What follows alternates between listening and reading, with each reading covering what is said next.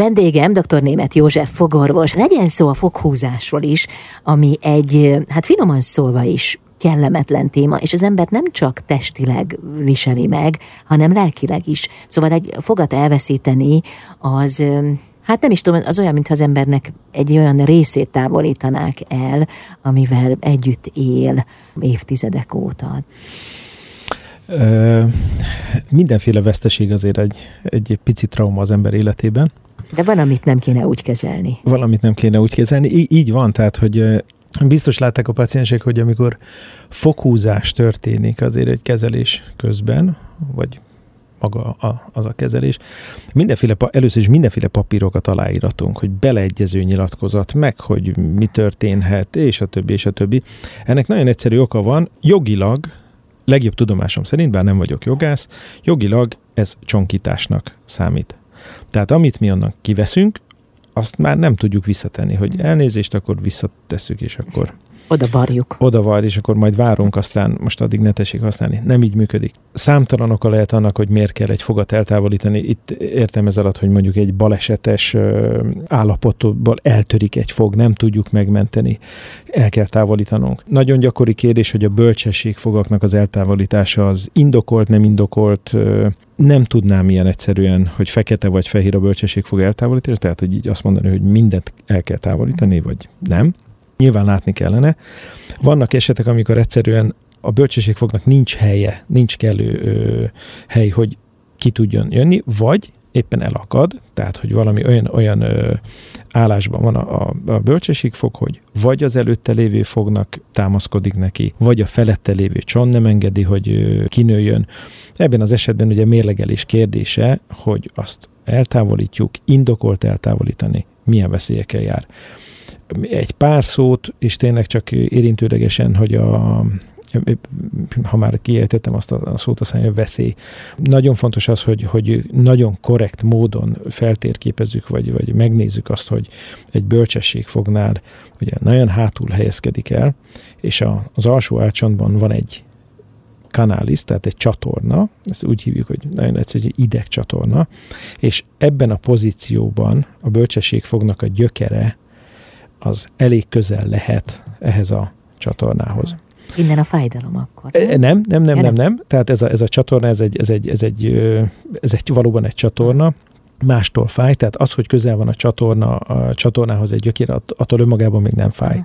Nem fájhat ez a, ez a történet. Viszont azt látnunk kell, tehát egy bölcsesség fog eltávolítása előtt, hogy mivel állunk szemben, mi várható kezelés közben, vagy fokhúzás közben és fokhúzás után, és adott esetben ugye a beteget tájékoztatnunk kell az, az ügyben, hogy milyen következményei lehetnek ennek a fokhúzásnak. Hozzáteszem, hogy ez nem műhiba. Tehát ez nem azt jelenti, hogy akkor a fogorvos vagy a szájsebész kolléga valamit rosszul csinál, ez egyszerűen ez egy szövődmény. Itt aztán mérlegelés kérdése, számtalan eset, hogy kivesszük, nem vesszük ki, indokolt kivenni, várjunk vele, hagyjuk ott, ahol van, nem lesz vele semmi gond. Tehát ezt így most összefoglalni három mondatban, hogy mit is kell csinálni a bölcsességfogakkal, az nehéz. Egyet kell látnunk, az evolúció folyamán az embernek is több foga volt annó, mint most van. Egyszerűen a fogak mérete és az álcsontoknak a mérete nem korrelál egymással, ezért van az, hogy adott esetben vannak emberek, akiknek réses fogazata van, vannak, akinek torlódott fogazata van. A bölcsesség fog, én ismerek olyan kollégát, akinek a rendelőjében az a hozzáállás, hogy minden bölcsességfogat ők, ők eltávolítanak. Abszolút jól indokolható, számomra teljesen elfogadható ez a hozzáállás is.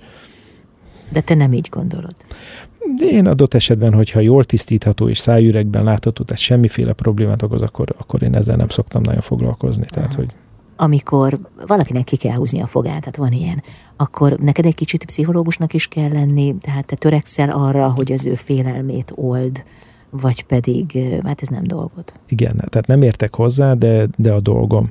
Azért lássuk be, hogy ö, saját tapasztalatból tudom mondani, hogy nekem kettő darab bölcsességfogamat távolították el, pontosan tudtam, hogy mi fog történni, pontosan láttam a saját röntgenfelvételemet, ettől függetlenül rettegtem. Mm. Annak ellenére, hogy egy olyan szájsebész vette ki, akik vakon megbíztam, tehát egyetemen professzorom volt, tehát tudtam, hogy nem lehet baj. ennek ellenére, hát folyt rólam a víz nem látjuk, hogy mit csinál. Azért ott recseghet, ropoghat. Mégis valamit ki kell, ott látom, hogy erőlködik, hogy feszegeti, tehát, hogy ez nem, nem, egy, nem egy jó érzés, nem... Igen, ez egy, ez, egy, ez egy lelki trauma lehet valakinek. Én úgy gondolom, hogy nem csak egy fogászati vagy foghúzásnál kell pszichológusnak lenni a fogorvosnak, hanem bárkinek bármilyen problémája valamivel oda leül a székbe, és elmondja, adott esetben lehet, hogy éppen az unokája törte ott, otthon a családi vázát, amit már generációkon keresztül őrizgettek, és azt kell meghallgatni, mert akkor addig nem fogunk tudni tovább menni a kezeléssel sem, amíg azt valamilyen szinten rendben nem tesszük. Félelmetes azért a fogászat, én, én, én nem kétlem, mert azért, azért azt szokták mondani, hogy tényleg ez egy nagyon ö, félelmetes dolog, hogy, hogy egyszerre nem látjuk, hogy mi történik, tulajdonképpen az, hogy el vagyunk érzéstelenítve, az egy kicsit ilyen kiszolgáltatott helyzet is, hogy, hogy nem érzek dolgokat. Látom az orvosnak a, az arcát, látom a szemét. Abból sok minden azért le, lejön, hogyha az izzadság csepp megjelenik az ő homlokán is, mert ő is emberből van, akkor én mit, mire gondoljak. És ugye hangok vannak, tehát fúrjuk a fogat, az, az sivít az a, az a turbina, vér is van. Egy kiszolgáltatott helyzetben vagyok, nyitott szájjal ülök egy székben, és tulajdonképpen két, minimum két ember, egy asszisztensnő és egy, egy kezelő orvos van felettem, és egy pici szájüregbe dolgoznak.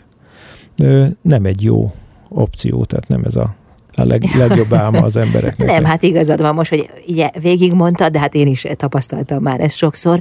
Nem beszélve arról, amikor az embert kérdezgetik, az olyan jó, tehát nyitva a szád, nem tudsz válaszolni. Az abszolút ilyenkor a legjobb kérdéseket lehet felni, mert nem kapunk választ, és akkor a mi ütemünkbe tudunk kérdezni, és tovább haladni. Igen, Aha, ez egy... Nagyszerű. De akkor ismered ezt a technikát. Abszolút.